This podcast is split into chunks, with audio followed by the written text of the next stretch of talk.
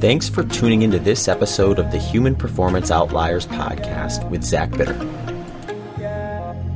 All right, folks, welcome back to another episode of the Human Performance Outliers podcast. I am your host, Zach Bitter, and today I am bringing you a guest interview. Today's guest is Dr. Nick Grainer. Dr. Nick it runs Grainer Health Solutions and focuses on a wide range of protocols to help both athletes and everyday people find solutions to their health and fitness. He focuses heavily on lifestyle medicine through exercise, nutrition, and working with people at an individual level. So, for this interview, we dove into some of the protocols that Dr. Grainer uses to help people identify what solutions are going to work best for them as well as his own personal path forward. One reason I got connected with Dr. Grainer was because he actually follows a lower carbohydrate way of eating himself. So I was interested in the hows and whys that he got into that way of eating and how he's used it specifically with some of his clients at Grainer Health Solutions. So that'll be the interview today. Uh, coming up on the podcast and currently on the show's Patreon page are some interviews that I have with guests. First is Emily Splichal. Emily is uh, a doctor who focuses heavily on foot strength and proprioception. So we dove deep into essentially lower leg health and strength and fitness and kind of what you maybe want to consider with that side of your body when navigating your health and fitness journey. What are things you can do to make sure your lower legs and your feet don't become problems and trying to address some of these sort of things proactively versus doing what sometimes us runners will do and worry about these issues when they flare up and we get injured and have no choice but to deal with them. Also, coming up on the show is my friend Aaron Alexander. This was an in person interview. Aaron's local to, uh, to Austin. So I had him come over and we sat down and we chatted about his, his full body alignment. Uh, Aaron has been a very interesting person for me to get to know. I had him on the show back at the end of the last year, and we dove pretty deep into kind of the breathing connection and how that actually is connected to you know different aspects of of movement, our our awareness, and things like that. So I wanted to have him back on to dive a little bit deeper into his mind body connection and his alignment method. Aaron Alexander has helped uh, folks like uh, Gerard Butler and uh, Tobey Maguire in the past. So he's certainly been impactful in some pretty big names out there. It, was fun to sit down and kind of dive a little bit deeper into some of the stuff that that he likes to do and learn more from him. Finally, coming up is an interview I had with Jacky Hunt. Jacky is very interesting. I actually got to know her back in 2020 a little bit when I was doing a treadmill 100 mile during the pandemic. Jacky had already done one her experience is a little unique compared to mine as she has a prosthetic on one of her legs. So she has really gotten into running after she had to have that the lower part of her leg removed due to cancer earlier and hated running originally got into it after uh, essentially it was something that was presumably taken off the table for her and now has gotten so far into it that she's currently 92 days, I believe, into a 100 days with 100 consecutive marathons. When I interviewed her, she was around 84 or so. So uh, that one will likely come out publicly when she hits that 100th marathon 100 days. And that will actually be the female record for consecutive days running a full marathon. So it was interesting to hear from her about just you know what has she put into this in terms of time what are some things that she has to do outside of the actual running itself some of the hardest days and easiest days she's had in this process and things like that and why she ended up doing two marathons in one of those days. So if you're anxious, you can check that one out on the show Patreon page right now. Uh, otherwise, it'll be public in a few weeks. Uh, quick plug for the show Patreon page. If you do support the podcast through the Patreon page, a couple of the options that are available for you are ad free episodes. So we get cut right to the chase, jump right in with the guest and it is also early release. So oftentimes I'll record these episodes a couple weeks, sometimes even as far as a month in advance. So if you're anxious to see a specific guest, supporting the show through the show Patreon page allows you to get access to that a little bit quicker. Other ways to support the Human Performance Outliers podcast is through single one time donations, which can be done at zachbitter.com forward slash HPO. You can also support the show through the show sponsors. All show sponsors are listed with any discounts or promos for listeners at zachbitter.com forward slash HPO sponsors. Sponsoring this episode is my friends at Bioptimizers and their product Breakthrough Magnesium. It is the only organic full spectrum magnesium supplement that includes seven unique forms of magnesium. There are actually seven unique forms of magnesium, and you must get all of them if you want to experience its calming, sleep enhancing effects. I take two of the capsules before bed at night. That's why I recommend Magnesium Breakthrough by Bioptimizers. As always, Bioptimizers offers their 360 day money back guarantee, so you can try them at try them out risk free and see for yourself if they work for you. You can head over to bioptimizers.com forward slash human and enter promo code HUMAN10, that's H U M A N 1 0, to get 10% off your next order. The link and promo is in the show notes and also at zachbitter.com forward slash HPO sponsors. This episode's sponsors include Ice Barrel. Cold exposure and ice baths have been increasing in popularity for a variety of reasons. If you want to get a peek into how cold water exposure can feel, I would encourage you to try hopping into a cold shower first, just for a few minutes. Pay attention to how you feel when you get out. If you like it and want to take your cold water exposure to another level, Ice Barrel has an option for you. Ice Barrel is a cold therapy training tool that offers an easy way to bring ice baths to your routine and has a smaller footprint than most ice tubs. So, if you don't have the space for an ice tub but want the full body ice cold water exposure, the Ice Barrel may be a good option for you to check out. Once you have it, all you need to do is add water and ice and jump in for a few minutes. It is as easy to fill, drain, and move to a different spot. I have been using the ice barrel for a couple of reasons personally, although I still hesitate to get in. After a few minutes, I'm met with an increased mood, or it sort of feels like a shot of caffeine when you get out. I also like to use it if I have two hard workouts that are very close to one another or blocked back to back I find it is helpful in clearing some of the tightness that comes from the first workout, which makes the second one a bit easier to tackle. After I finish the second hard session, I give the cold exposure a bit of a break and let the recovery process kick into full gear. If you've been using cold water exposure, I'd love to hear what your experience has been so far. So feel free to reach out and share that with me. If you're looking to up your cold water exposure game, Ice Barrel was named Men's Health Best Cold Therapy Tool in 2021. It comes with a 100% satisfaction guarantee, 30 day money back guarantee, limited lifetime warranty, and ships in one to five days. If you're looking for a simple, fun, and easy way to get cold water therapy into your routine, try out Ice Barrel go to icebarrel.com. That's I C E B A R R E L.com forward slash HPO and get $125 off your order when you use the code HPO at checkout. That's $120 off plus free shipping with the code HPO when you go to icebarrel.com forward slash HPO. All right, folks, welcome back to another episode of the Human Performance Outliers podcast. And today I have a guest interview with uh, Dr. Nick Greener. Dr. Nick, how's it going? It's going well. Thanks for having me, Zach. How are you, sir?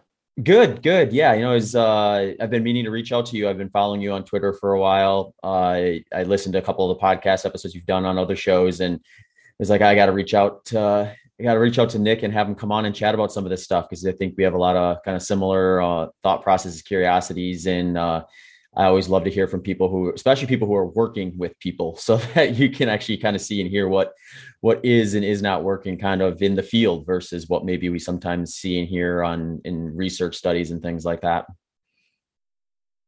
You know, that's very interesting that you bring that up because um, Dr. Baker, Shawn Baker, put a video out a couple of weeks ago it was a clip of him sharing a success story of a gentleman who had heart had a heart failure. He had a mm-hmm. very low very low ejection fraction. He was overweight, and through a meat based diet, that he ended up losing the weight. His heart function greatly improved. This is over a period of months. But Dr. Baker said something very astute. This is to your point, and he said he posed the question of was it the diet that did it or was it the weight loss that did? And he said, you can't know 100%. And I think that mm-hmm. that gets lost on a lot of people because what you had said about people working with people, you know, in the field. And I always say that if you're a clinician, the, the only thing that people, well, I don't say the only thing, the thing that people care about the most is results. So if you're working with somebody with with lifestyle intervention, and let's say there are numerous things you're helping them with, and they improve subjectively and objectively, right? Not not that they're just only feeling better, but their scans are improved, blood work's improved, things like that. Imaging is improving. That's what they care about the most. And they're not, in my experience, I've been doing this for about 14 years. And in my experience, people aren't picking and choosing or questioning, well, was it the food that did it? Was it that I'm, I'm, I'm walking daily or I'm, I'm sleeping better? I'm wearing my blue blockers at night. They just care that they got better. So for me, you know, that's in my, again, my opinion, what people care about the most is, am I improving? Mm-hmm. Yeah, I think I think one of the reasons why I get interested in this stuff is because there are so many kind of unanswerable questions because of just the number of confounding variables that are included with living life. And you know, I, I participate in a sport of ultra marathon running, which is kind of the same, where relative to other sports, there's very little research that is can point to like, well, this is exactly what you need to do in order to find your best success. So with that, we get a lot of anecdotes and we get a lot of people doing a mm-hmm. variety of different things, and we see success at in in that vast variety of things. And and I just find that kind of uh, pioneering aspect of these type of things kind of a fun fun thing to think about, consider, and and talk about uh, even even when it gets a little heated on the social channels. right, right. Uh, but yeah, I mean, I think uh, what you said with with Dr. Baker is is always interesting because uh, it it does seem like that's a theme that kind of crosses a lot of the different dietary patterns and even when you get like the, you know, the dietary guideline folks uh, you know they're they're usually open to say hey a lot of this stuff improves with weight loss mm-hmm. and you know if you're if you're working with someone who is in a position where weight loss is something that is going to be a valuable thing for them to do it's it seems like it's more important to get them to be able to do something that is going to make that maintainable versus something where it's just going to be like a quick loss and then regain or a yo-yo approach which is uh is what i think ends up happening when you just have like a very singular approach. Because right. from my experience like any single nutritional strategy tends to have a fairly low success rate at a population level and my question always at that point has been, well, why don't we just lay out all these options and then have the person pick the one that they think can they stick to the most sustainably? And if they can't, I mean, it's not the end of the world. You can always pivot to a new one and try it out. But it seems to me that this is something that if you start at an early enough age, you find like, you know, something that appeals to a person that they can stick to, they enjoy and they prefer over the other things. And then if we get like that percentage of every dietary style that is successful pile together, we can get closer to 100%. Absolutely. Yeah. So is what what do you see with the people that kind of come into your well maybe we should start with this. You want to just tell the listeners a little bit about kind of your your setup, what you have going on? Sure. So primarily I'd say we we do direct primary care. Um, I have several providers. There's four physicians, including myself. We have two nurse practitioners, one RN. Um, but what like i said the direct primary care is what we do more more, more than anything because we do have other services that we that we provide people. For example uh, we do regenerative medicine as well. And what i would consider regenerative medicine are things like you know we, we there was a time we were seeing a lot of athletes a lot of like local athletes some professional level some you know college level where you know with injuries and things like that we provide things like prp and prolozone but we also do some uh, therapeutic things for for certain conditions. And again, these are these are specifically for people who it's indicated for, who it's safe for. Um, we make sure that we have all the labs necessary, blood work, and things that we need to do to, to do these things. But we do major autohemotherapy as well. excuse me, which is IV ozone therapy, um, ascorbic acid, things like that. We do limb bagging, ozone limb bagging, basically anything that's indicated safe for people. But that is more on the the regenerative medicine side of things. So the type of people that we see mostly are people that are metabolically broken, more or less.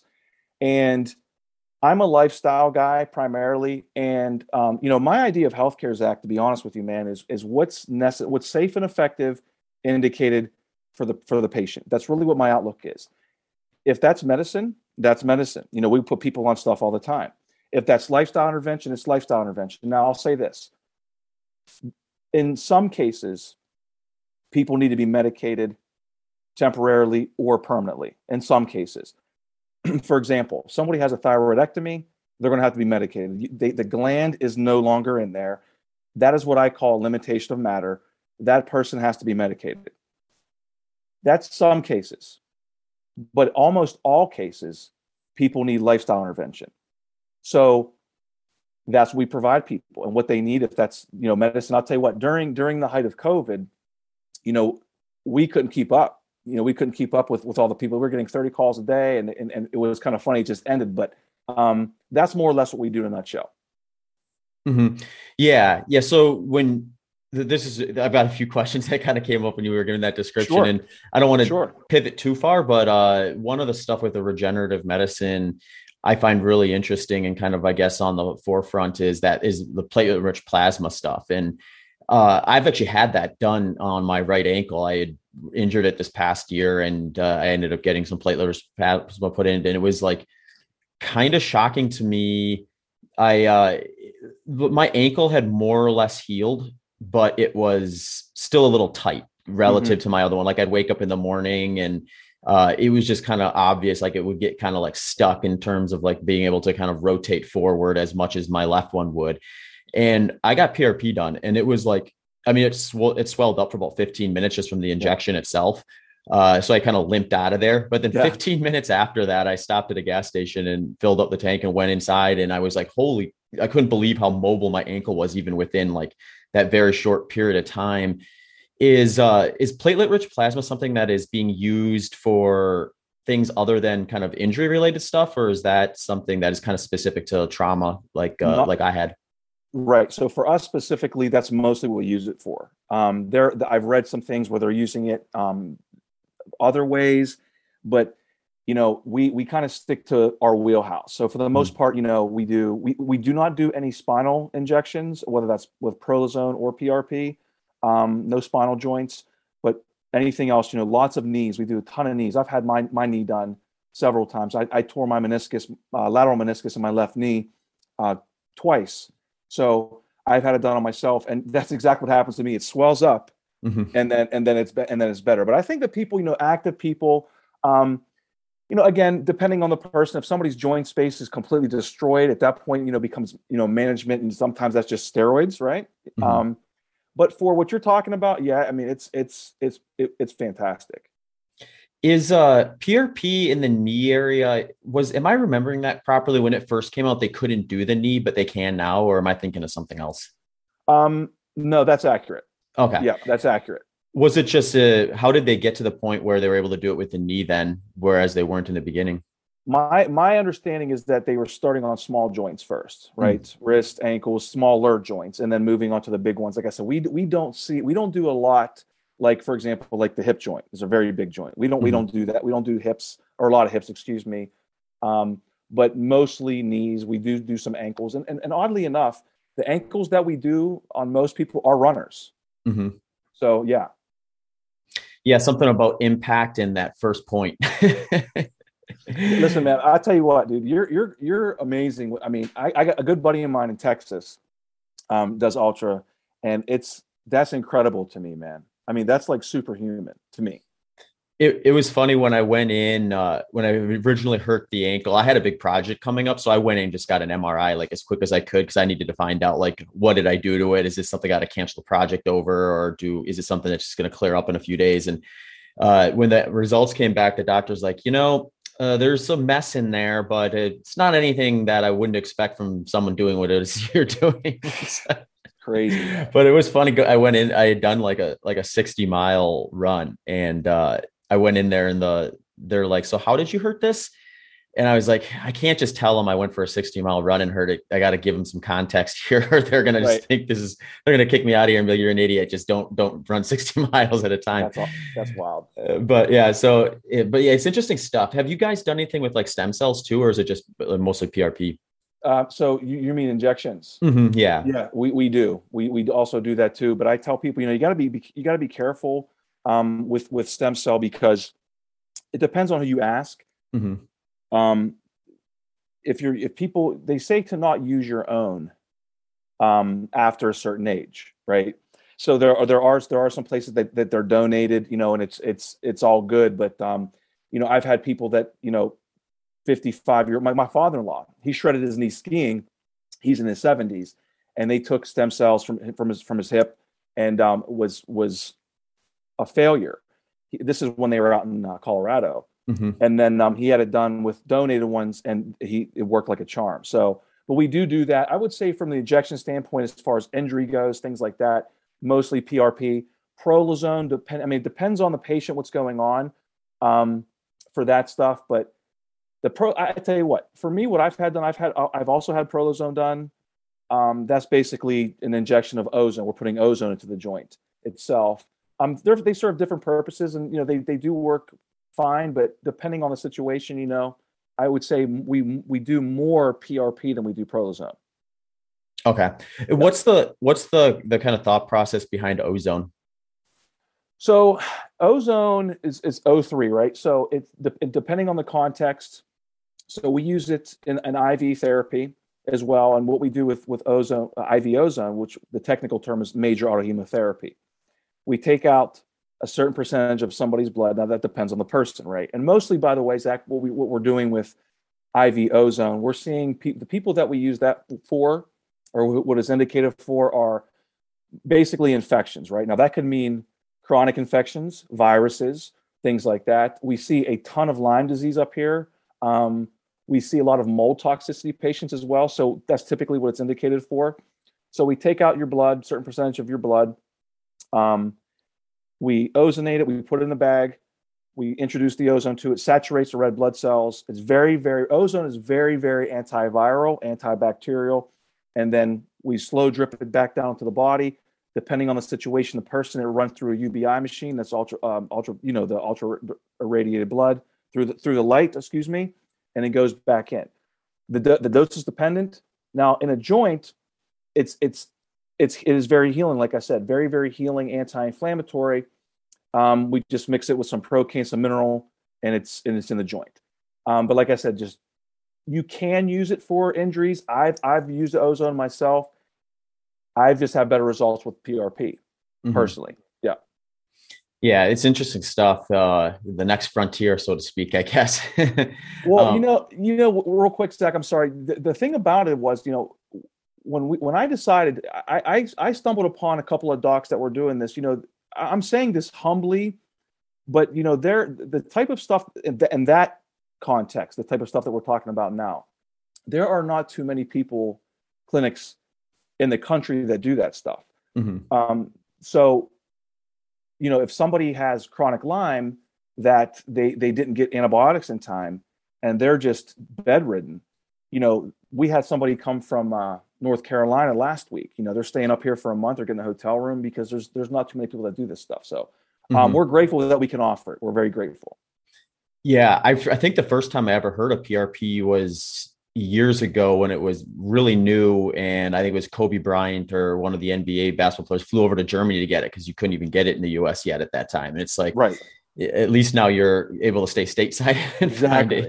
exactly. Uh, I went. I mean, I'm in Texas now, but when I got uh, when I got my first injection like that, I was I actually flew into Texas to get it done. So it's uh, yeah, it's interesting, and uh, it'll be something I'll be curious to see how that develops over the years and how much more available it gets if we keep seeing kind of progress with it. But right. Yep. Um, I want to kind of, or actually, you mentioned Lyme's disease. I'm kind of curious about that one because I, I haven't known some people who've gotten Lyme's disease before, and it just seems like like it's something they just deal with for the rest of their life in some shape or form.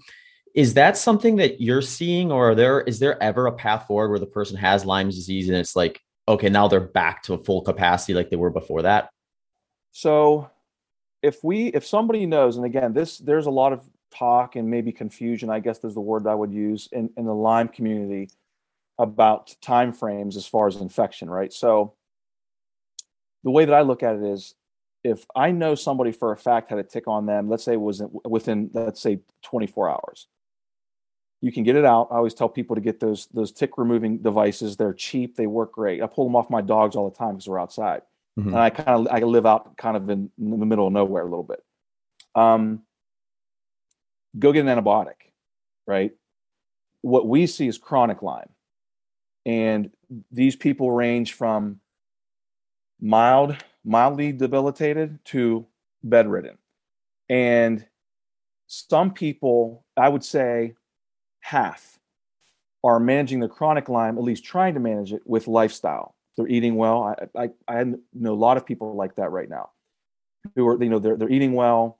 Uh, some of these people, you know, they're, they're, snowbirds. They spend their summers, or excuse me, their winters in Florida. Then they come back here for the summer. I'm, I'm in uh, southwestern PA, just out, right outside of Pittsburgh, and um, you know, doing other things and some other therapies, and some do okay.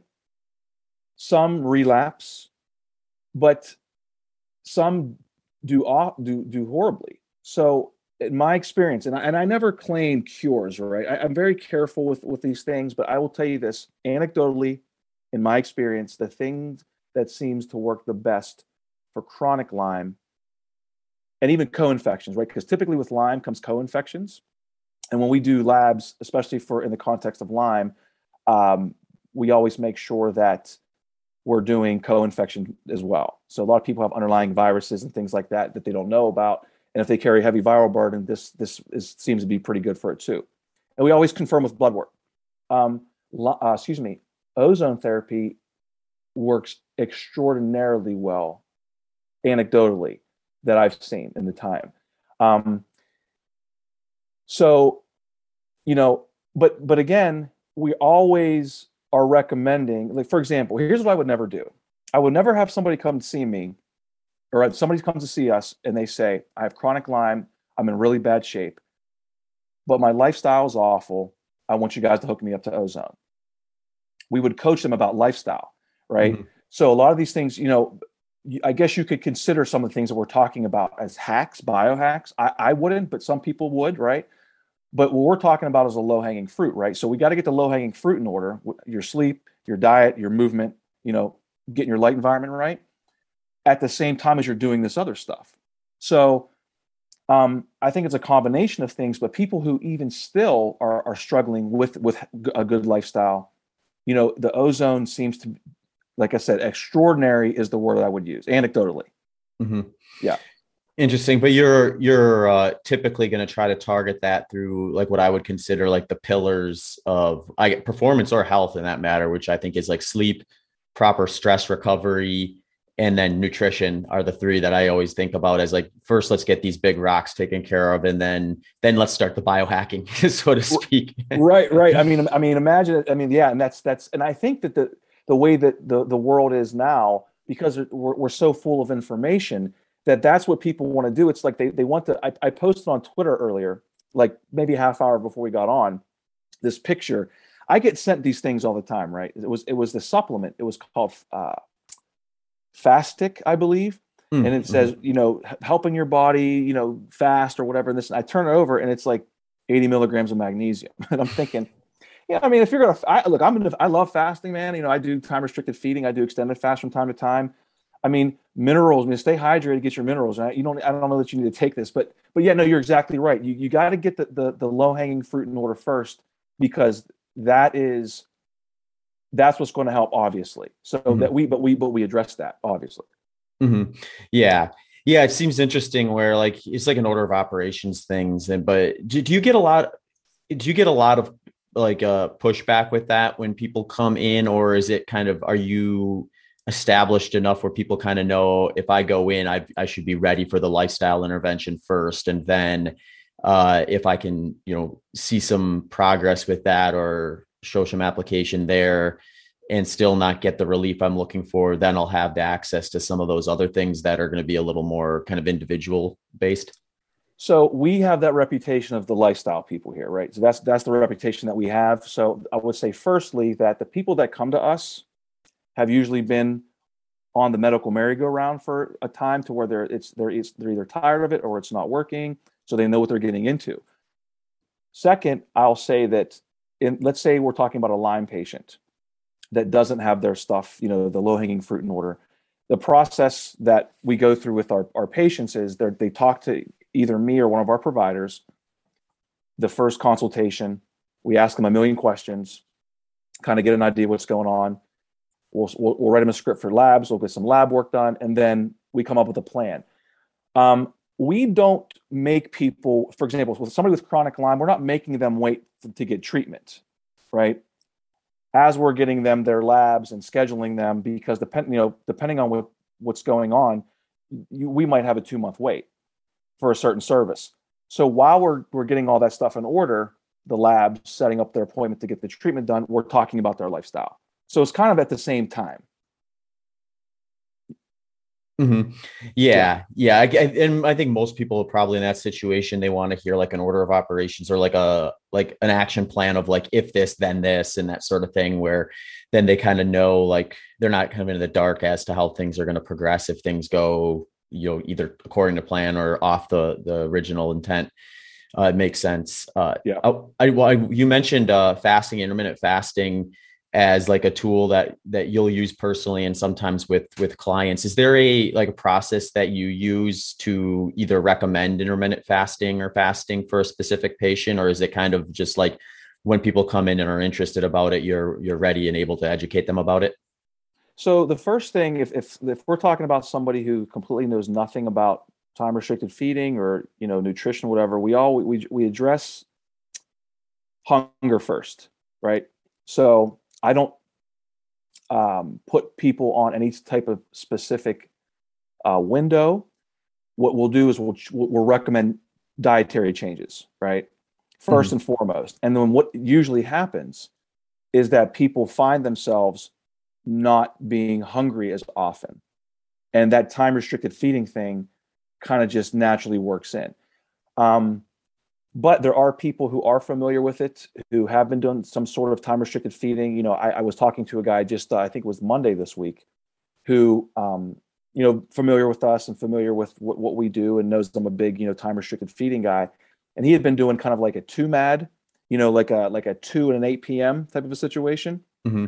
and he asked me my thoughts and basically what we decided that he he would he agreed to try was moving his eating window earlier in the day so there are certain situations where you know we're coaching them on that.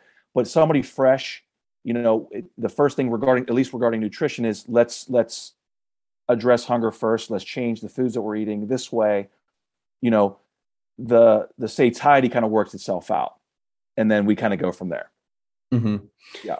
Yeah, the the positioning of the eating the feeding window has always been interesting to me because I remember when time restricted feeding and intermittent fasting kind of got popular, it seemed to me as just like kind of a, a casual observer that most people were doing like uh, like late morning, early afternoon as their first feeding window, and kind of targeting that afternoon, evening as their their feeding, and the AM hours would be the ones where they wouldn't. And I my my first thought about that was, I wonder if that's because you kind of have this situation where you know most people aren't eating in the middle of the night unless they're like I don't know really hungry or sleepwalking and eating or something like that. But uh you're waking up in the morning presumably with probably like an eight most people are probably getting like an eight to ten hour fast default just from the sleeping hours. And uh in, you know, assuming they're not eating like the minute before they go to bed at night. And you probably are in this position where your your body has sort of transitioned or pushed past that kind of like those hunger pangs you might get in the first few hours uh, of a, like a normal fast. So you wake up in the morning not feeling all that hungry comparatively. So it's just easier to kind of ride that satiety until early afternoon when the hunger pangs kick in. Like, okay, now it's time to eat. Right. And then after people started doing it frequently enough, as typically happens, they're like, okay, we got to get around to researching this now because there's a lot of people doing it. There's interest in it. There's probably funding now too. And right. and a lot of the research I saw seemed to point to like an earlier feeding window being a little more optimal. Uh, is that what you've seen too? And has that been difficult for people to kind of transition to if they're used to eating in the afternoon and evenings to moving that feeding window to the morning and then having this big gap of time between their last meal and when they go to bed at night? Yes, to both of those questions.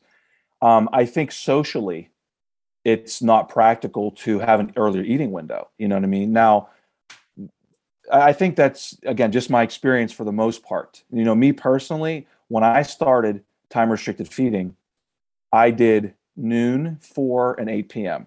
Those are my three meals.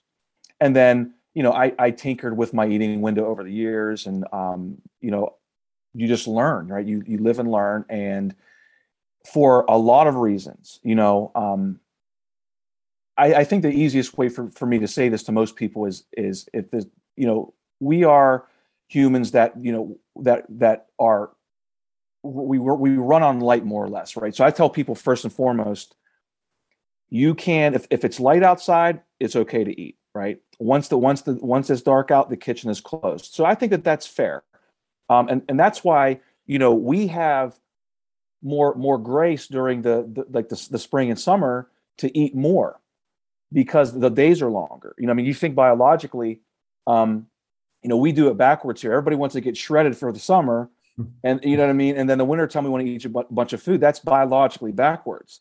Um, you know the fruits and vegetables i'm a low carb guy you know 100% i love low carb um, but you know spring and summer that's when the stuff grows fruits and vegetables grow you know wintertime it's that doesn't stuff that stuff doesn't grow mm-hmm. so i think from that perspective that's the, that's that's the one point but i mean even for glycemia i mean there's a lot of the like the, the light guys circadian guys like these guys and gals that I, that I like to follow i mean there's solid data out there that earlier time restricted feeding is is more beneficial than later. But also let's say you eat three meals a day. You you would even want to eat more food earlier in the day right so your biggest meal what's that saying you know uh, breakfast like a king you know and, and, and it goes on you, you mm-hmm. want you want you would want again in, in a perfect world or practically speaking you would want as you eat later for the meal to be smaller or or not eat at all so you know for me um, I typically don't eat anything after 4 p.m. I don't hold that 100%. You know, um, I was skiing last weekend. There were a bunch of us in the house, and I ate way later than I ever do and was up way later than ever. But typically, I'm done by 4 p.m. But it, it definitely is a challenge, the time restricted feeding thing, um, for people who are people say, "What do I want to go out to eat?" You know, I'm not going to tell people not go out to eat. I mean, look, here's the th- these the things. Zach. I consider myself to be a glorified coach. Um, and I give recommendations that, in my opinion, are in the patient's best interest, the person's best interest, and they're going to do it or they're not, right? But there are challenges that come along with that, you know, eating earlier for sure. Hey, folks, just a quick reminder that this episode's sponsors include Bioptimizers and their magnesium supplement, Magnesium Breakthrough you can get 10% off and a $365 money back guarantee by checking out their products. Also, Ice Barrel, bringing you space efficient cold water immersion products. So head over to zachbitter.com forward slash HPO sponsors to check out the promo codes details for these two sponsors as well as any other sponsor of the HPO podcast. The interesting thing about uh, about it is like the the daylight stuff versus like the evening eating is that from your experience completely like circadian rhythm based or is that like a digestion thing too where like it's like you're giving your body something to possibly have to do while you're sleeping that it would maybe prefer not to if you're eating like a big meal right before you go to bed yes that's more or less you, you want your body to have to focus on on sleeping and recovery. You know, you don't you don't want to have this this big glucose incursion and have insulin raised. You know, the hormones. You know, you have melatonin, you have serotonin, all these things. The waves that ride during the day.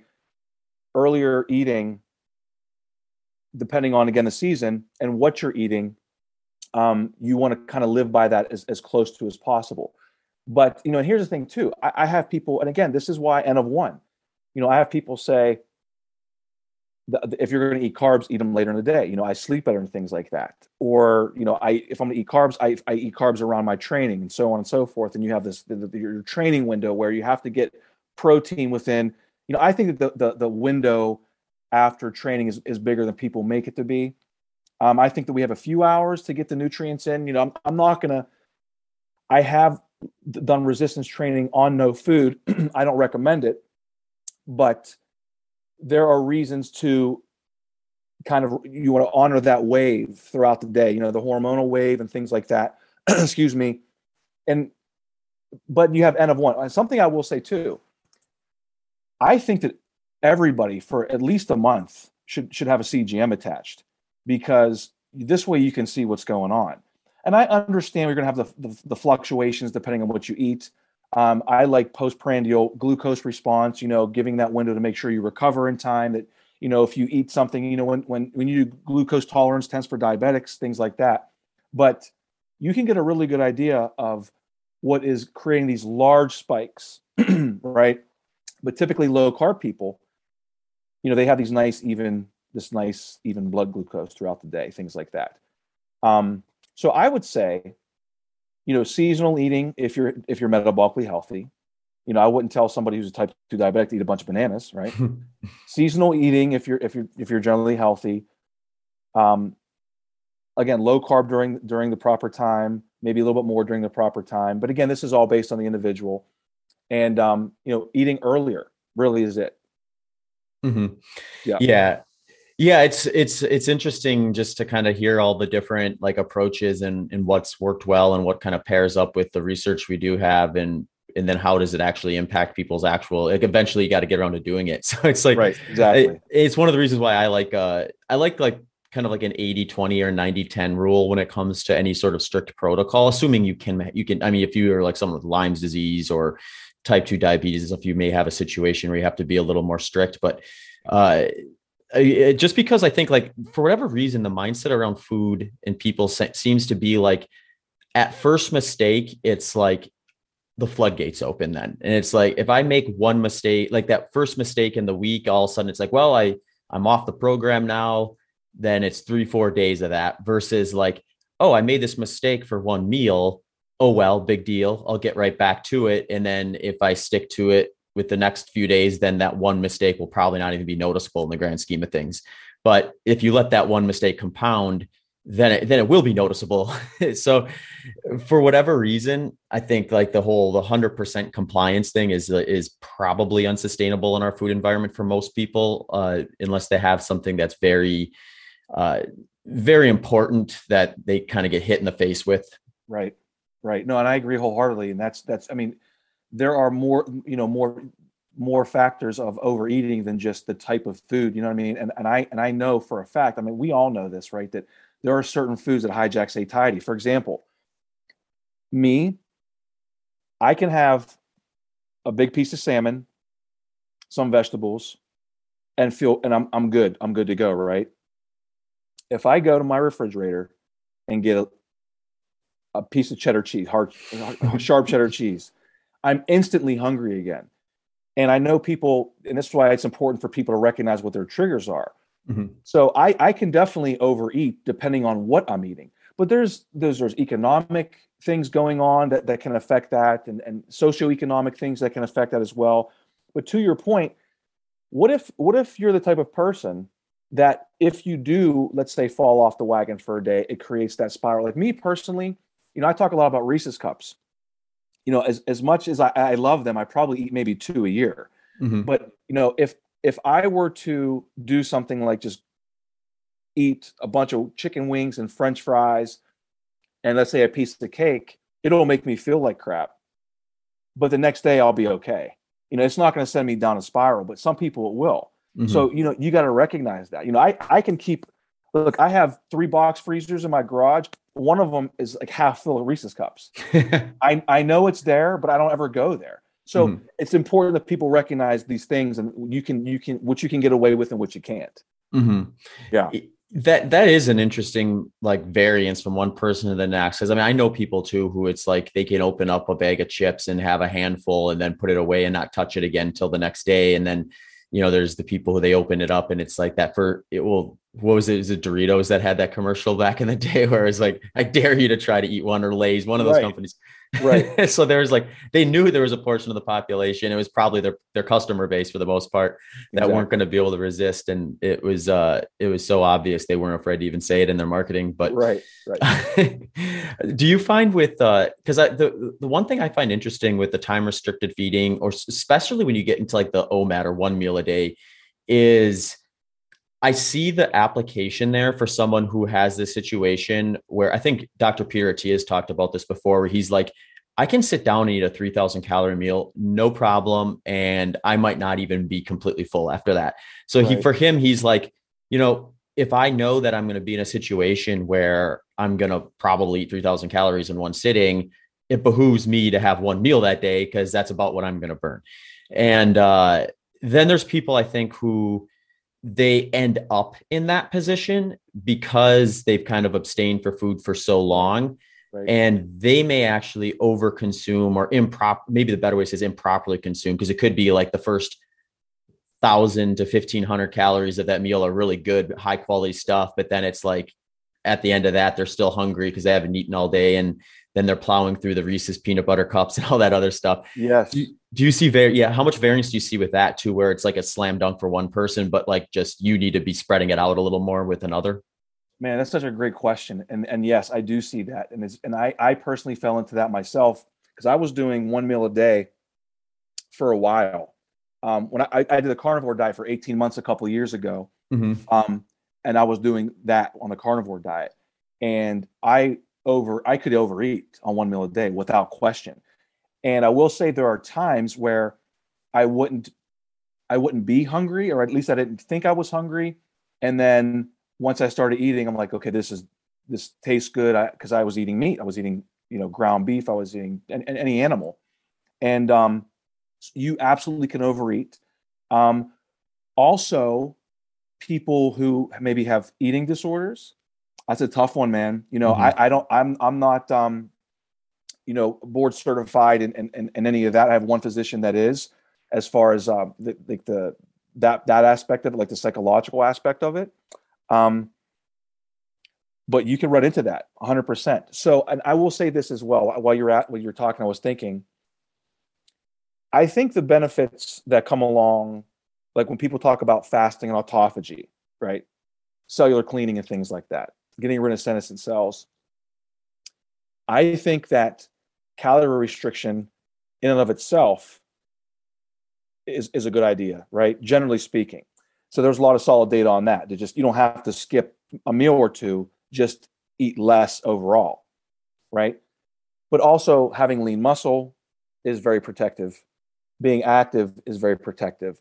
But as far as you know, the point of just eating and, and time yeah, you have to be careful and meet people where they are because if you recognize that somebody has an eating disorder um, or a tendency to overeat and, and hunger, right? So I think going back to what we said a moment ago is getting hunger under control, right? Here's some very satiating foods.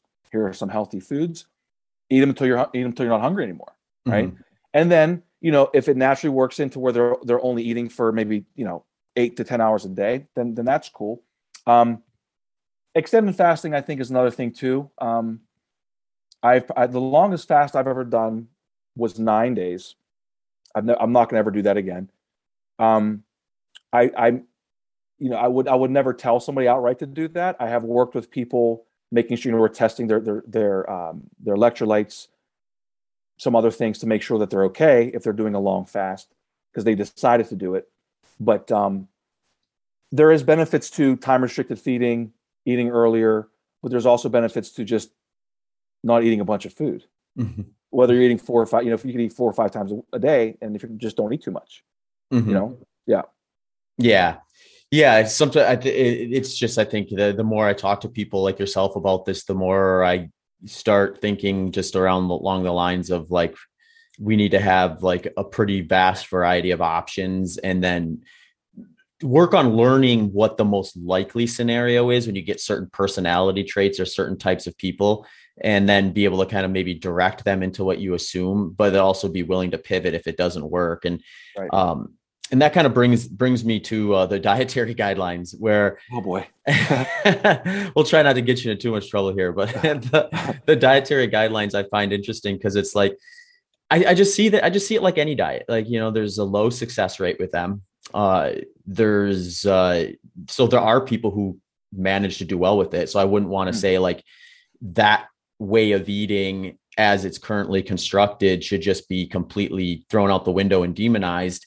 But I don't think it should be necessarily given any any like holy grail from a right. government body right. because it's like you know it also is going to fail at a super high rate and i think a lot of that's due to the food environment but it's also just due to people's own preferences and what they actually we'll be able to sustainably do when it's actually put into practice. And right. at, at that point, I think, you know, we get back to what we've been talking about, which is like, why not just say like, Hey, there is like, there's some key things here that we want to kind of hit let's see if we can hit them but let's hit them with the foods that you want to be eating the foods that are going to actually be satiating for you the foods that are actually going to be rewarding for you so you look forward to eating them and you don't feel like oh i got to get through this meal and then you're always just kind of like holding yourself back because if you're just always feeling like you're holding yourself back eventually you're going to i think just you know fall off the wagon and when you can get rid yes. of that sensation so i the, the, to your to your last point there about fall, you know falling off the wagon. You know, willpower. I don't like willpower, right? Mm-hmm. I, I, I because hunger in this context of you know nutrition or eating, hunger eventually gets us. You know what I mean? It will. Mm-hmm. I was a competitive bodybuilder in my 20s, and I could barely hold on for the cut. You know, and I mean, I would cut for five months, and that was that was I, I, barely made it. You know what I mean? And it was all it was sheer willpower. You know what I mean? Mm-hmm. Um, you could go on some super low calorie diet. You know, there's a lot of these fads out there. They're giving you hormone drops. They're telling you 500 calories a day. Yeah, you're going to lose weight. Of course you are. You know what I mean? Um, but that's not sustainable. And, and I think, you know, the thing that's that's you know, regarding satiety, if you look one of the highest satiety foods is potatoes. Mm-hmm. Look, I love potatoes. I, I eat a sweet potato every now and then, but again, it's it's based off around my training and do, can I can I am I going to use this fuel? You know, I'm not going to eat a bunch of carbohydrates if I didn't do anything. Mm-hmm. Um, but I mean, potatoes are high and very high in satiety on the satiety index. But what makes potatoes delicious? When you put butter on them. right? oil, butter, and salt. Oh, that's exactly right. So you make it taste extraordinarily good. And I think the fat and, and carbohydrate combo is a thing that is one of the big things that, that makes us overeat, right? I can't stand plain baked potatoes. Put mm-hmm. some butter on that thing and I could crush it. So I think there's, I think a lot of our food environment is a combination of carbohydrates and fats. And, you know, that to me is is part of is part of the bigger problem. So are, are people eating foods that are hijacking their they say their satiety? You know, because I, I see all the time. Look, what's interesting to me is that's there's that one show is called My 600 Pound Life, right? Mm-hmm. And you have these people. I, I never really watched it religiously. I, I saw a couple of episodes, but the thing that always broke my heart was when I, these people, these morbidly obese people, they, they when they were being interviewed, the couple of episodes that I saw, these people said the same thing. They said, I don't want to eat this much food. I don't want to eat all this food, I, but I can't stop. But if you look at what they're eating, it's hyper palatable junk. So, and I'm not saying that it that it's easy to make that transition, right? But you have to, right? You have to. We have to figure out what's causing people to overeat, and I think one of the biggest things is the hyper palatable food. Um, I don't think Americans or people at least in the West got got overweight because we we we were eating too many berries. you know what I mean? Mm-hmm. So I, I, think that that's a big thing. That the hyperpalatable food, the combination of carbohydrates and fats together, are are is like doom. Mm-hmm. Yeah. Yeah, I think I think you're spot on there because it's like when you look at the ends of the spectrum, it's like uh, as, as crazy as they may be, there's not a lot of fat fruitarians and they're eating nothing but sugar.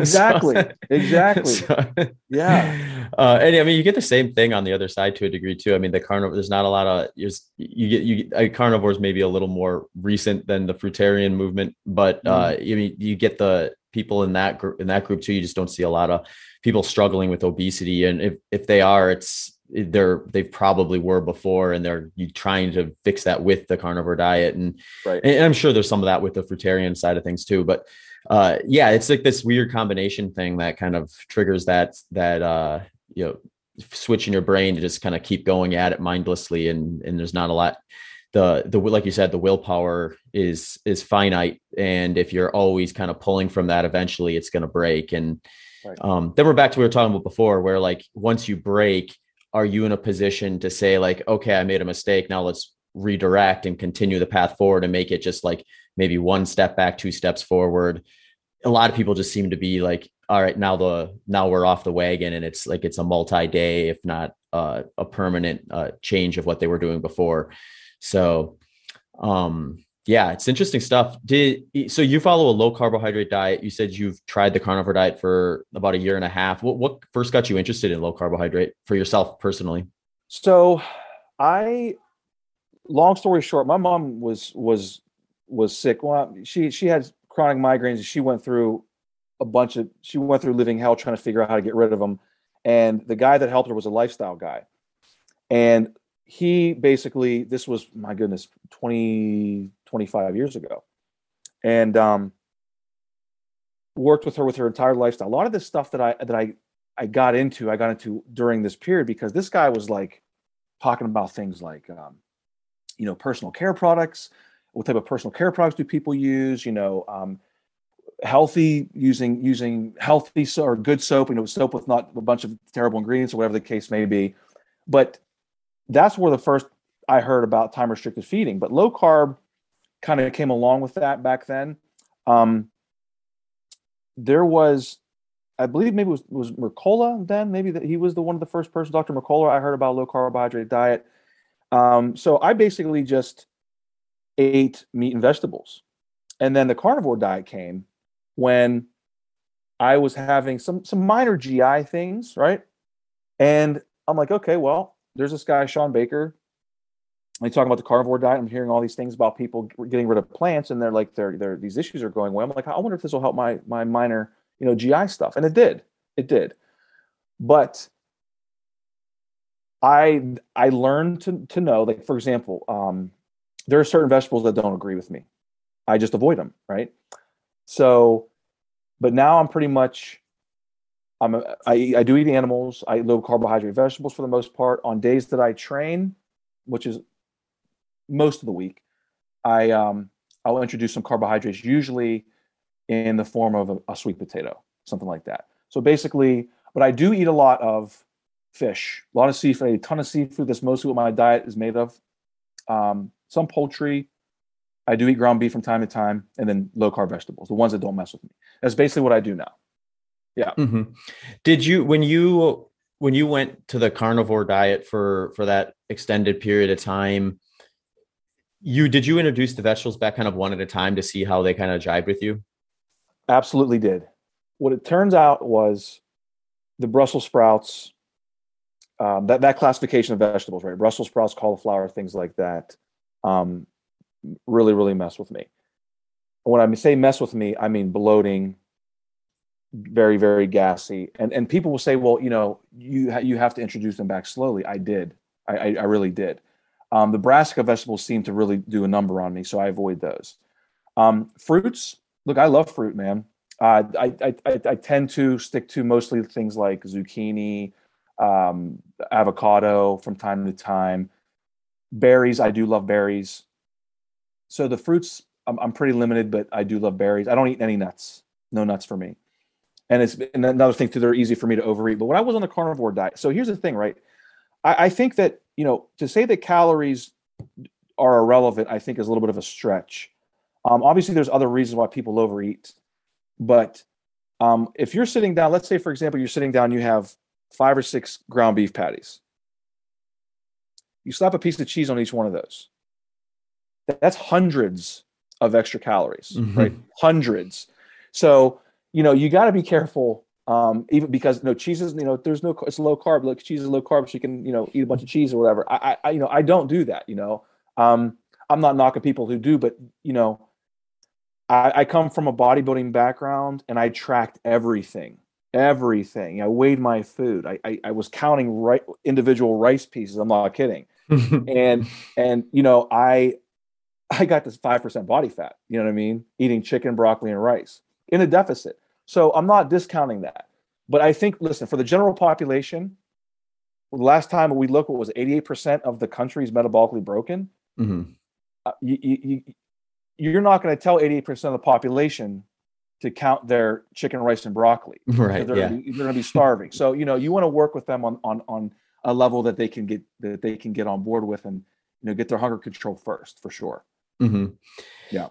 Yeah, the bodybuilding world is interesting to me because I feel like that sport kind of uh, selects for some of the like the strongest willpower people on the planet. I, I was I think it was Mark Bell I was talking to, and he was he was telling me about uh, one of the the professional bodybuilders who was like top in his in, in the sport for a while had a like a situation where he was in the middle of his cut and Mark was saying they're like typically like for the for the natural bodybuilders it's like a 16 week process. He's like the mm-hmm. ones that are the non-natural competitions they can maybe whittle that down to eight if they're lucky but uh you mean to 16 weeks so we're looking at four months that is very very strict and just gets progressively more strict as you go. So it's not even like all right i gotta bite this bullet and hold on for 16 weeks. It's like i gotta bite this bullet and then keep ratcheting down every week and every week and he was telling the story of one of the professionals who he got like a couple weeks out of competition and i believe he was he he had like a party because he got this big sponsorship offer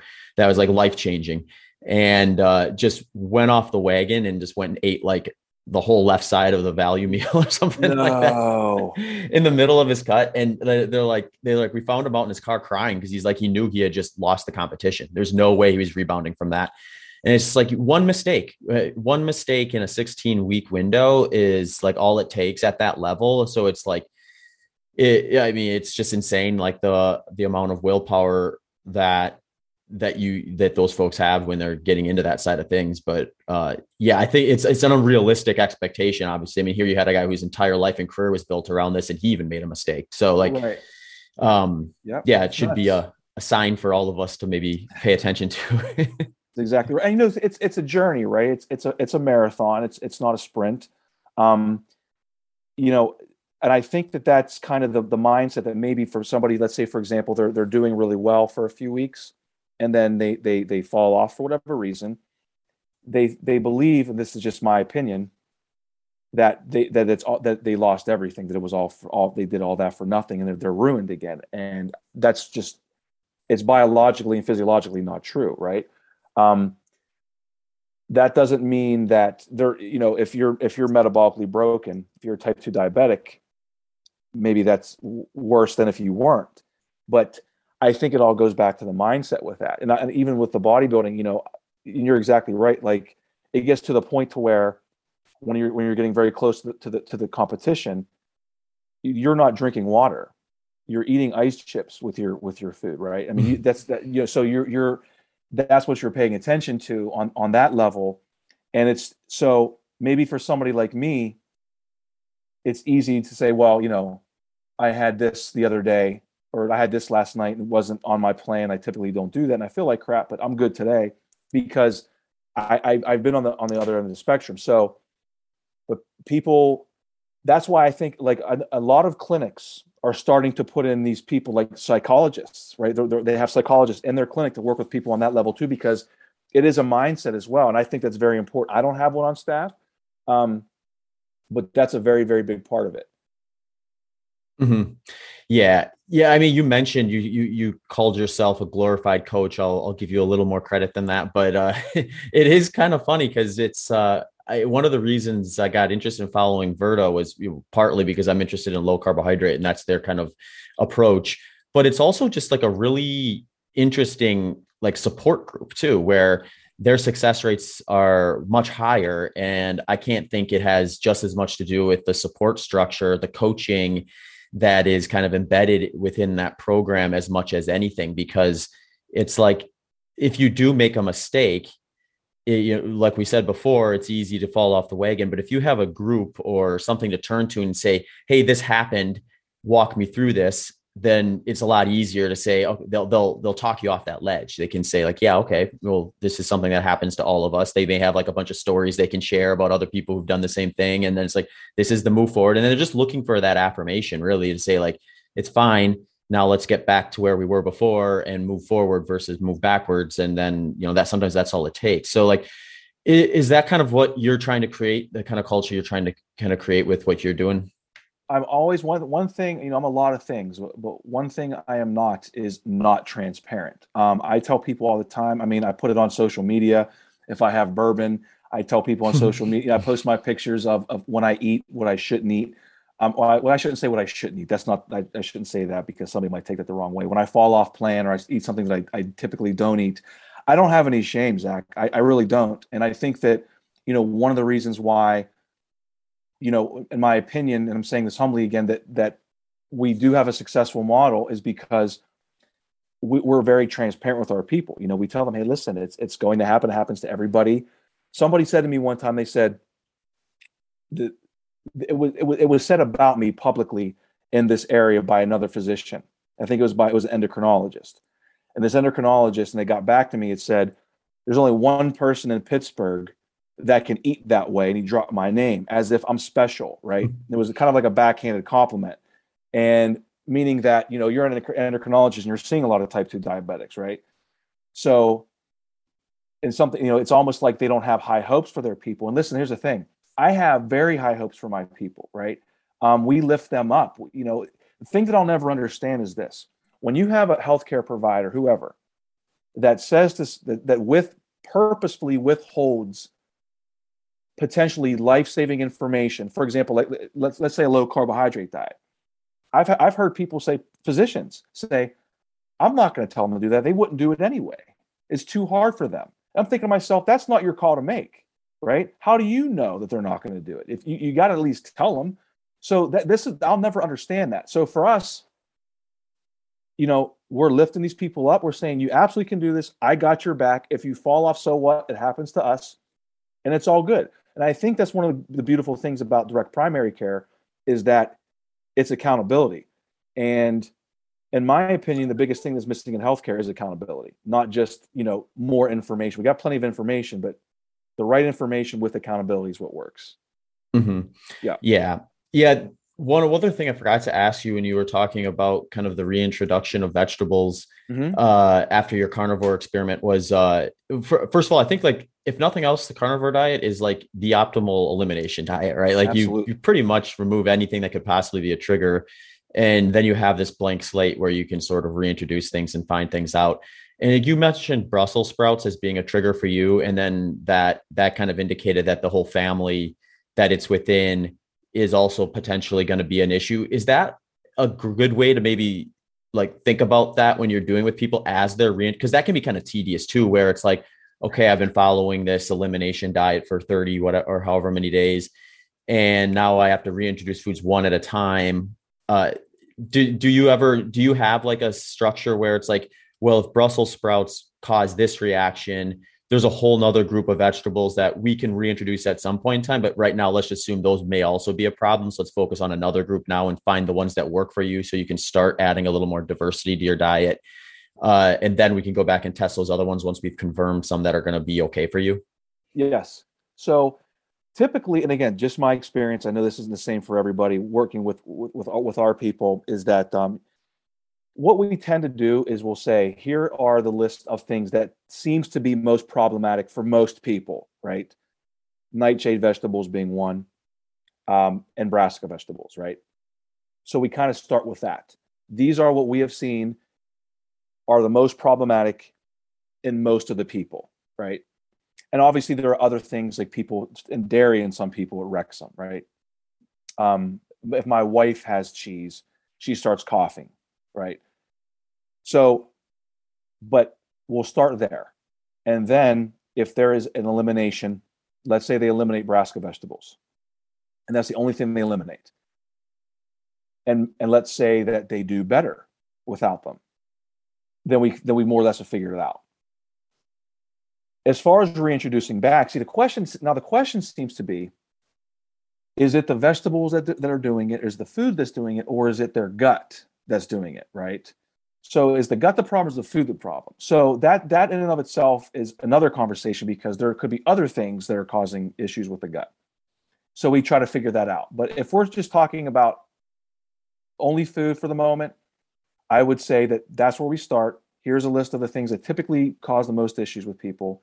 Let's start with that, and then reintroduce them. Now I can't say that, for example, in my case and, and some others, if the brassicas were the problem broccoli is going to give them the same issues as cauliflower and as, as Brussels sprouts. So I, I don't know that, and again, I'm not saying that that's across the board, but in my experience, typically people have issues with brassica have issues with all of them, not just one of them. So, um, yeah, that's more or less how we do that. Mm-hmm. It's interesting. I mean, it's like we we have we talked about this before. We have a food environment that is so limitless. You almost have to group things like that just to have some sanity when you start these type of processes. But right. Um, the other one you mentioned was dairy, which I find interesting too. It and it does seem like it's kind of hit or miss, where some people just don't really seem to have issues with dairy, and in which case I think it can be a really great food uh, yes. food source for them. But then you have folks who struggle with it. Is there do you do you collect data at your clinic about like just how frequently people come in and just dairy isn't something that works well for them? Yes, we have we we have um, paperwork that we we log these things. We report back to us.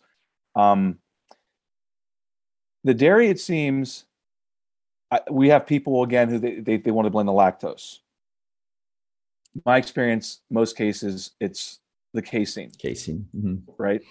So people people who love cheese like me, uh, but I don't have any issues. With, matter. I have the opposite of issues with with cheese. I love it and loves me back. um, but we'll we'll work with people. Say, okay, let's try maybe this this, this let's do some goat cheese. Let's do some goat milk, things like that. Uh, the K, A2 casein foods, things like that. Um, that tends to do the trick. So we'll mark these things down, and typically, like I said, we, will have people at least the beginning to report back weekly, and then we'll do it monthly. Um, but as far as dairy goes, it seems at least with cheese and milk that it's you know the the casein that usually is the issue mm-hmm. yeah is that something you have to essentially trial and error a bit or are there like tests that you can do that kind of show if someone is most likely to be susceptible to dairy allergy or negative reaction to casein you know i i think so there's there's a difference between allergies and sensitivities right so mm-hmm. I, you know food allergy testing um sure but I think it's you gotta you got to uh, you have to experiment yourself with it. So here's an example: food sensitivity tests. You know, they're typically not covered by insurance. Not that that means it's bad, or a lot of our th- a lot of our services aren't covered by insurance, but um, paying out of pocket, they're expensive. They don't tell you a whole heck of a lot. And I mean, for example, you something could come up. Let's say, for example, you eat a lot of eggs, and also let's say that eggs offer you no problem whatsoever if you eat them frequently, they can come back high on a food sensitivity test. There are a few flaws with sensitivity tests. So I would say if you eat it, how do you feel? You feel do you, do you, does it make you cough like my wife, or do you, do you, does it have no change whatsoever? Then then let's then mark it down. Let's log that. So I would say the, the best way is to now if we're talking about other markers though. So people will say, um, I drink coffee, black coffee in the morning doesn't do anything my blood glucose. I put a little cream, I put heavy cream in there, it spikes my blood glucose. So we could talk about things like that, you know, uh, but that hasn't to do with anything with what we're talking about. But um, experimentation is is the best way, in my opinion, as far as that goes. The the the, the milk the milk thing, the casein thing. Mm-hmm. Yeah, interesting. Um, do you ever do you know like roughly like percentage wise how frequently it is? I mean, maybe you have a, a skewed database based on people coming to you are likely going to have issues to begin with, or they like they may maybe wouldn't be coming to you. But is there like a do you find like it's one out of every three people or two out of every three people, or anything like that? I would say it's about 35%, 35, 40%, not quite 50. Okay. Interesting. But, but, but definitely over a quarter for sure.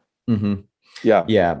Okay, cool. Um, yeah, I think uh, this has all been really interesting stuff. I, I wanted to talk to you a little bit about just like the sunlight side of things, circadian rhythm, and to a degree, this I guess enters kind of the biohacking side of stuff. But in reality, mm. I don't know that it. I mean, sunlight, I don't think really does because like that's just something before like the way we've structured houses and the way we've structured our work life and things like that it would have just been something that kind of happened the way sleep does. There's no way to get around it. I guess like if you live in an area where there's no sun in the winter, it's going to be a little different. But most people would have been access to some sort of sun sunlight at a fairly high frequency relative to what most people are nowadays. But what do you see with both just the exposure to it as well as how that kind of impacts things like sleep patterns and all that other stuff? I, think that over the past couple of years, that is the most this topic is what I, I've dived into the most. Um, so generally speaking, easiest way, the easiest thing I, I, I tell our people, just try to keep it practical as possible is keep your days light and your nights dark, right? The best way to do that, simply put, doesn't cost you a dime. Well, it does a little bit, but try to catch a sunrise, right? Get some AM sunlight, get some get some midday sunlight, and catch a sunset. When it gets dark, if you're under artificial light, wear blue blockers. Really, that simple. Um, that's the, the easiest, simplest thing that I can I can tell people to start with straight away. Um, they have, you know, if somebody works on a TV or excuse me, a screen all day, you know, they have you can wear blue blocker. Like they even have uh, covers for your computer screens that you can buy, things like that. So that's the simplest way that I can put it. Um, as far as sunlight goes, you know, what I tell you what, I I don't know where exactly along or in history that we were told that the sun is this thing that's out to kill us. And I'm not saying that you can't get too much sun because obviously you can. Um, but safe sun exposure, I'm always careful to say that safe sun exposure is, in my opinion, it's right up there with eating well, right? Your light environment. So, and I even understand that during the depend like where I live, it's dreary five months out of the year. But I have a Sperti vitamin D lamp. I have a I have a, a red light panel. I'm I'm okay. But even in a situation like that, when it's when it's not nice out, you can still the sun's still there, right? It's just not beaming at you. Mm-hmm. So getting sun, you know, I tell people to get outside for 10 minutes in the morning if you can, bare feet, stand on your grass, anything that where you're where you're grounding, get some light in your eyes. You don't have to stare at it, but just get some exposure on your eyes and your skin. What's interesting too is this time of year, I always do what I call priming my skin. And what's funny is that people think that getting sunburnt is from getting too much sun. And it might be because you're not getting enough sun. And obviously you can get sunburnt from not getting or for getting too much sun, but I prime my skin this time of year. I go out and let's say I'm out for a half hour, getting my skin primed for when the angle of the sun changes more. And during the midday, when it's more direct sunlight, my body is able to accept those higher rays right? Or the stronger rays, excuse me, because I've primed my skin. And if you look at the Fitzgerald, Fitzgerald skin scale, it can tell you where you are and kind of skin type that you have, and you can kind of gauge that by that. Burning, intermittent burning is bad, no doubt about it. But safe sun exposure is absolutely necessary. And I think that if you draw a line, last time I read, they said if you draw a line you can imagine where Georgia is on, on the United States map. You draw a line horizontally across that. Everybody above that is vitamin D deficient. Hmm. So it's it's also interesting too the vitamin D thing. I tell people all the time, vitamin D, the end product, the manufacturing of vitamin D, isn't the, the beauty of the sun. It's all the things that happen along the way to manufacturing vitamin D. That is that is that's the juicy stuff right there. So yeah, man, light light environment is very important. Mm-hmm. You mentioned kind of hitting some sun exposure on like kind of three points during the day with the sunrise, the middle of the day, and then the sunset. Is there something that's unique about the way the rays hit you or the types of rays on those various points that makes it that much more uh, beneficial to kind of get those three different exposure points? Not just the UV, but also the light spectrum, right? Because the sun has all the, the spectrum of light. The damage that comes along, the damage when we talk about blocking artificial light. So, blue light is especially bad exposure at night, right? So when we're looking at a computer screen, let's say it's at noon. What time is it right now? 12 12, my time. We're so right now the specific spectrum of light that's coming off our screen is whatever it is. And this is, happens to match the time of the, the light spectrum at midday of the sun. If you look at this at seven o'clock at night, your eyes thinks it's noon. Hmm. So your your your rhythm, you your now your internal clock, your, your your your cells in your retina, the little metronomes we have in our retinal cells, they're backwards now. So that's why I always say get some sun during the day. When it gets dark out, put the blue blockers on. Really, really good way to do. It. I mean, you can find really good blue blockers for like nine bucks. So that's I always tell people that's the easiest way for me to tell them what you know to recommend some some good light environment stuff is get some sun during the day, put blue blockers on at night, mm-hmm. and it's important to block your skin too from blue light. Yeah. Do you with the blue blocker glasses? I've seen like some where I have like kind of an orange tint to them, and then I've seen some of like a like a yellowish tint. Then I've seen some that are perfectly clear, and they all are called blue blocker. Is there like right. a better one, or is it just kind of the way that that technology has evolved? So some of the lighter ones, so you want to block the blue, you want to block greens as well. Some of those are just for like day daytime looking at computer screens type of thing because mm-hmm. it's not as important during the day. But um, I don't want to name drop or anything like that. I don't have any interest in any any any company or anything like that. Um, but there are absolutely better better brands than others. So here's what I'll say: the the redder the better. Okay. Yeah. Mm-hmm. More yeah for for glass. So I have I have a pair that um a, good, a really good pair um that works just fine. They're really really uncomfortable around my, my ears are all mangled. I have cauliflower. That's why I only have one earbud in. Um, so this they rub against, but this I have another pair that they're they're amazing, and some some of them really like you wouldn't want to wear in public. yeah, but, but, but, you could find you could find some that are casual that work just fine. But I, here's the thing: I would do, I would tell anybody do your due diligence on that. If somebody were to ask me for a specific brand, I, I could give it to them. But um, there's a lot of good guys and gals on social media that, that you can follow that always always have some good ones. Sure. Yeah. Interesting. Um, you mentioned uh, cauliflower ear. Are you a jujitsu wrestler or anything like that? Grappler?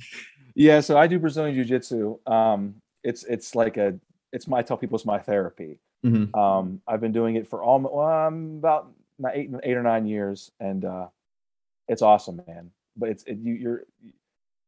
It, I tell people it's it's not for it's not for everybody, but it is for everybody. And people that ask me about a lot, they say, you know, how do you know when you when I'll like it? And I say, well, when you do it. Yeah. You know what I mean?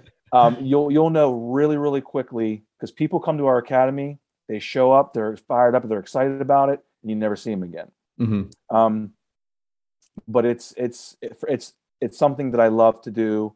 It's very very hard um, on the body, but whatever. So so are a lot of things, but it, it's it's I train about I train about five days a week, and I'm an old guy, man, in the jujitsu world. i will I'll be 46 this year, so um, I pace myself to make sure you know that I'm not getting too messed up. But mm-hmm. it's it's it's awesome. Yeah, I think with I mean I was I'm generally excited anytime I see like a new or like, jujitsu is obviously not new, but a sport that is either new or somewhat forgotten for a period of time, at least in in our region, get popular again because it's I mean, as adults. I think like we've kind of remove ourselves from this environment where we were in a youth maybe not so much as much today but when i was young where you get exposed to so many different like sports and activities it's like you just kind of move around a lot by default. It's just built into the structure of things for the most part. And then you hit a certain age and like 90% of those things all of a sudden become like childish. And then just like oh yeah i'm an adult now so i can't go do that. And it's like, yeah. what? Like, eh, so anytime there's like something other than like your typical, like, oh, I'll go to the gym and hop on the, you know, the Stairmaster, or I'm going to go, I say go for a run as a professional runner, but like, you know, these things that people I think are just, they're, they're the low hanging fruit options that people think like they match the adult profile a little better. They're accessible and they're, they don't necessarily require like a lot of extra people to be involved necessarily. So, they ended up getting picked. But it's just a small select group of things that there's a huge chunk of the population that are going to white knuckle through it versus actually enjoy it. So, right. like, I mean, you probably go to jujitsu all five times ready to go and wanting to be there. And it's rare when you don't. And if you don't, it's probably because you either just, you actually do need the rest or you're not feeling good for whatever reason. And, right. and and I think like if we could get a little more same this is the same thing with the nutrition stuff, more options for people to pick from. We have a better success rate of people finding something they actually want to do and will stick to doing and get excited about it. Because there's no reason why moving our body should feel tedious, like it's something we have right. to do.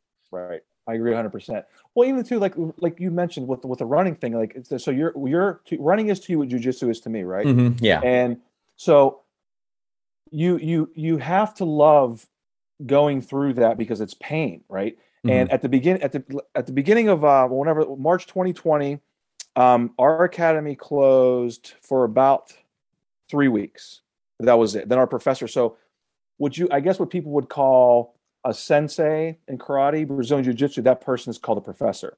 Mm-hmm. So after three weeks, uh, after the first three weeks that he was closed, our professor said, nah, we're, we're not, we're opening back up. So I was three weeks without jujitsu. And mentally, it was a big difference. My wife even told me, she's like, you need to go back to the academy. because because I was getting on her nerves. I mean, yeah. I was pacing, I mean, it was crazy. It was incredible. So you know, I think you know, I, I I'll say this: it's very humbling. I would have I would have never been able to do it in my twenties because I had too big of an ego, and I would have went and got my butt kicked, and I'd be like, oh, and I would have quit. So now, you know, I started in my 30s, and you know, my ego is a little bit better, and you enjoy the butt kickings because you learn how to do it. You know mm-hmm. what I mm-hmm. mean? Yeah, you see so, the end game. that's exactly right. But it is very, it is very enjoyable. It is. It's it's more a mental thing for me than anything else. Mm-hmm. Very cool. Well, uh, thank you so much uh, for taking some time and coming on the show. I, I want to give you a chance before before we let you go to share with the listeners where they can find you if they want to follow along on your journey or see what you have to say about various health and fitness topics. Sure, thanks, Zach. So uh, you can find me on Twitter. My only social media is at Dr. Nick Greiner, and um, my website. The name of my clinic is Greiner Health Solutions, and my website is GreinerHealthSolutions.com. And uh, yeah, that's basically it. Awesome. Well, thanks again for taking some time and, and coming on the show. Thanks so much for having me, Zach. Appreciate it, buddy. Take care. You too. Bye bye. Thanks for tuning into this episode of the Human Performance Outliers podcast with Zach Bitter.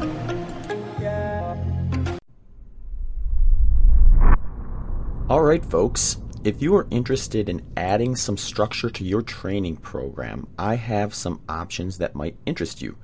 Over on my website, zachbitter.com, I have a wide range of ready made plans that have options for beginners to advanced endurance athletes. I also have personalized plan options where I will cater a plan specific to the event you are preparing for and your personal schedule and training availability. You can also access a variety of add on options from email collaboration to consultation calls to help guide you through your training and nutrition needs. You can access these with or without a formal plan. So head over to zachbitter.com and let me know what you think.